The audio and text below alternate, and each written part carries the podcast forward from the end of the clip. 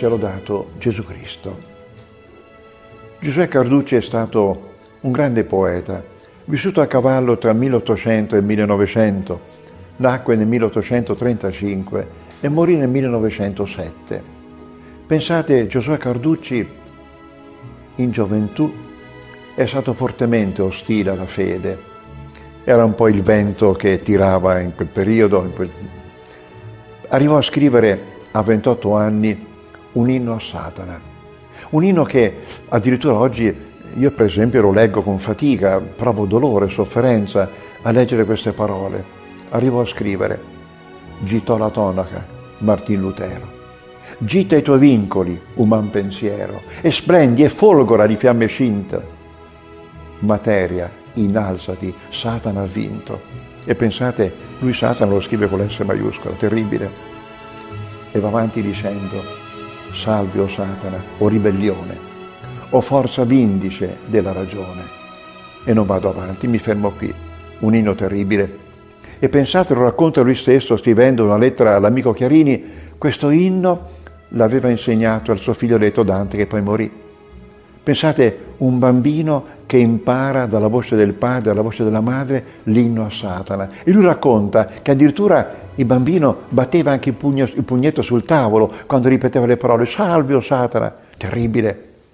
Eppure, con il passare degli anni, il cuore di Carducci si è aperto, è diventato mite, è diventato più buono. Pensate, nel 1892, ormai già avanti negli anni, in occasione della prima comunione di Margherita Gargioli, regalò un piccolo libro e ci mise una dedica. A te, cioè alla Madonna, innanzi il giovin core apra candido il suo fiore nella prima luce, origina del dolore, osservana dell'amore, Santa Vergine Maria. Ad una bambina, lui che ha scritto un inno a Satana disse, io ti auguro di aprire il tuo giovane cuore, di aprire alla Madonna. L'augurio a Giosuè Carducci è impressionante. Passò del tempo, e arrivò a scrivere nel 1897, nella famosa poesia La Chiesa di Polenta, scrive queste parole che sono commoventi. Addirittura, pensandoci bene, sembra impossibile che dalla stessa penna sia uscito l'inno a Satana e queste parole, rivolte alla Madonna. Ave Maria. Quando sull'aure corre lumi saluto, i piccoli immortali scrovano il capo, curvano la fronte, Dante e Aroldo cioè Caducci immagina il mezzogiorno, l'ora dell'Angelus e dice quando suona la campana i piccoli mortali scoprono il capo. Dante è il massimo dell'uomo istruito e Aroldo l'uomo piccolo e semplice. E continua. Tacciono le fiere, gli uomini, le cose. Roso il tramonto nell'azzurro sfuma.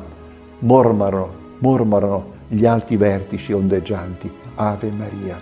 Immagina che le cime delle piante al movimento del vento sussurrino Ave Maria.